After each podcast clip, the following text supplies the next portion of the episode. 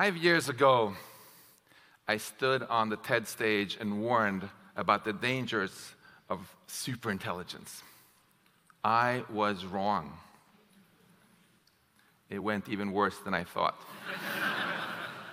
I never thought governments would let AI companies get this far without any meaningful regulation.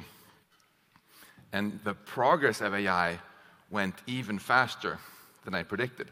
Look, I showed this abstract landscape of tasks where the elevation represented how hard it was for AI to do each task at human level, and the sea level represented what AI could be back then. And boy, oh boy, has the sea been rising fast ever since, right? A lot of these tasks have already gone blub, blub, blub, blub, blub, blub. And the water is on track to submerge all land, matching human intelligence at all cognitive tasks. This is a definition of artificial general intelligence, AGI, which is the stated goal of companies like OpenAI, Google DeepMind, and Anthropic.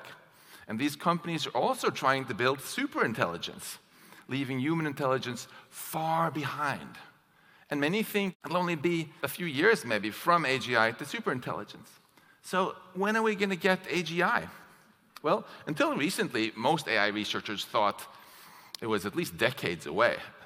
And now Microsoft is saying, oh, it's almost here. We're seeing sparks of AGI in ChatGPT 4. And the Metaculus betting site is showing the time left to AGI plummeting from 20 years away to three years away in the last 18 months. And leading industry people are now predicting that we have maybe two or three years left until we get outsmarted. So you better stop talking about AGI as a long term risk, or, or someone might call you a dinosaur stuck in the past. It's really remarkable how AI has progressed recently. Not long ago, robots moved like this. Now they can dance.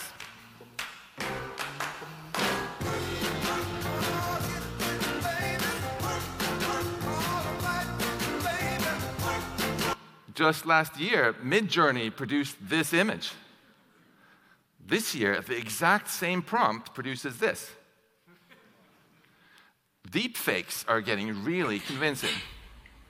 I'm going to show you some magic. It's the real thing.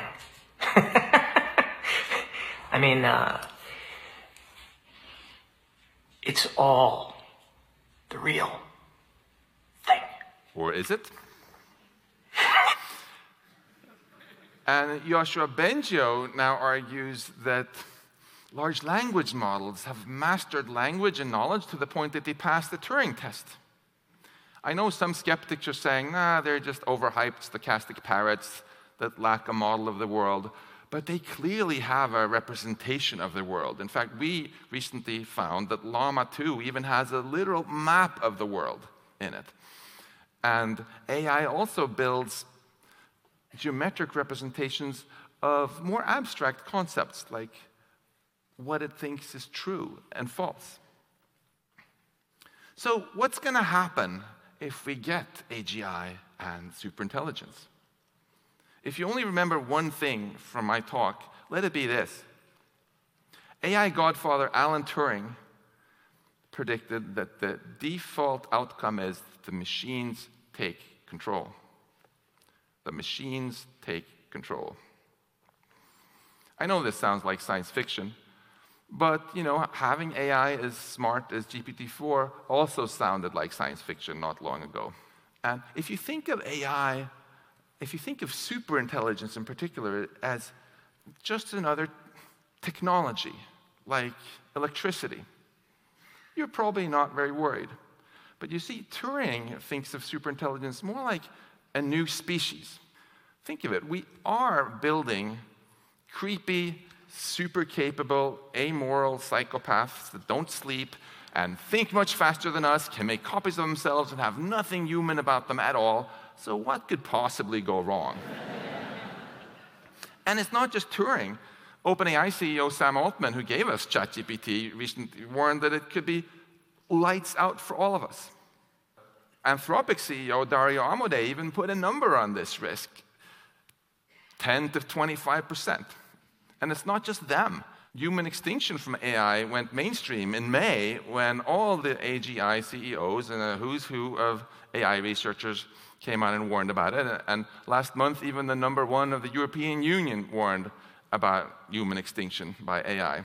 So let me summarize everything I've said so far in just one slide of cat memes.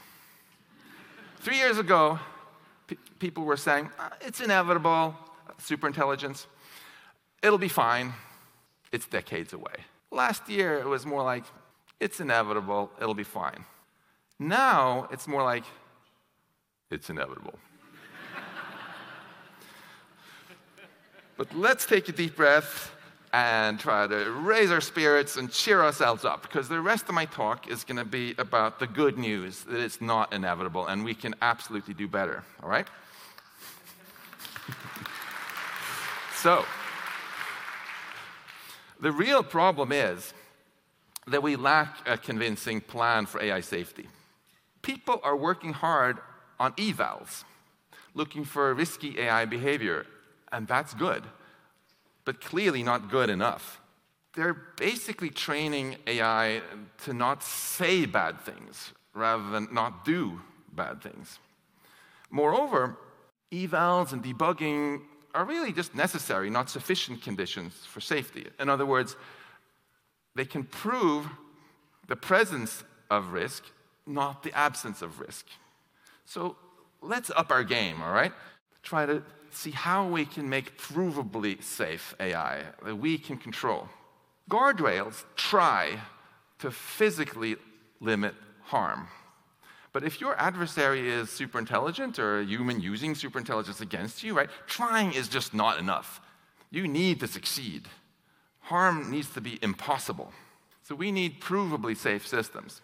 Provable not in the weak sense of, of convincing some judge, but in the strong sense of there being something that's impossible according to the laws of physics. Because no matter how smart an AI is, it can't violate the laws of physics and do what's provably impossible. Steve Omohundro and I wrote a paper about this, and we're optimistic that this vision can really work. So let me tell you a little bit about how. There's a venerable field called formal verification, which proves stuff about code. And I'm optimistic that AI will revolutionize automatic proving business and also revolutionize program synthesis, the ability to automatically write really good code. So here's how our vision works you, the human, write a specification that your AI tool must obey, that it's impossible to log into your laptop without the correct password, or that a DNA printer cannot synthesize dangerous viruses. Then a very powerful AI creates both your AI tool and a proof that your tool meets your spec. Machine learning is uniquely good at learning algorithms, but once the algorithm has been learned, you can re implement it in a different computational architecture that's easier to verify. Now, you might worry, how on earth am I going to like understand this, this powerful AI and the powerful AI tool it built and the proof if they're all too complicated for any human to grasp. Here is the really great news. You don't have to understand any of that stuff because it's much easier to verify a proof than to discover it. So you only have to understand or trust your proof checking code, which could be just a few hundred lines long. And uh, Steve and I envision that such proof checkers get built into all our compute hardware, so it just becomes impossible to run very unsafe code. What if the AI, though, isn't able to, to write that AI tool for you? Then there's another possibility. You train an AI to first just learn to do what you want, and then you use a different AI to extract out the learned algorithm and knowledge for you, like an AI neuroscientist. This is in the spirit of the field of mechanistic interpretability, which is making really impressive rapid progress. Provably safe systems are clearly not impossible. Let's look at a simple example where we first machine learn an algorithm from data and then distill it out in the form of code that provably meets spec, okay? Let's do it with a, an algorithm that you probably learned in first grade addition, where you loop over the digits from right to left, and sometimes you do a carry. We'll do it in binary, as if you were counting on two fingers instead of 10. And we first train a recurrent neural network, never mind the details, to nail the task. So now you have this algorithm that you don't understand how it works in a black box defined by a, a bunch of tables of numbers that we in nerd speak call parameters. Then we use an AI tool we built to automatically distill out from this the learned algorithm in the form of a Python program. And then we use the formal verification tool known as Dafny to prove that this program correctly adds up any numbers, not just the numbers that were in your training data. So, in summary, provably safe AI, I'm convinced, is possible, but it's going to take time and work. And in the meantime, let's remember that all the AI benefits that most people are excited about actually don't require superintelligence. We can have a long and amazing future with AI. So let's not pause AI. Let's just pause the reckless race to superintelligence. Let's stop obsessively training ever larger models that we don't understand. Let's heed the warning from ancient Greece and not get hubris like in the story of Icarus. Because artificial intelligence is giving us incredible intellectual wings with which we can do things beyond our wildest dreams if we stop obsessively trying to fly to the sun. Thank you.